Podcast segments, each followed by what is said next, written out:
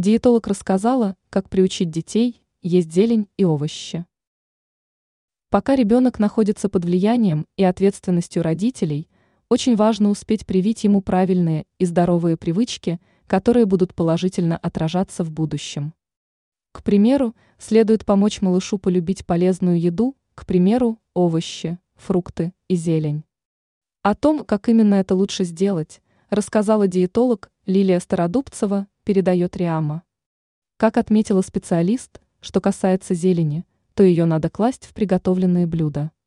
Также можно предложить ребенку вместе вырастить микрозелень дома, чтобы подогреть интерес. Что касается овощей и фруктов, то их нужно давать в цельном виде. Соки и пюре не подходят.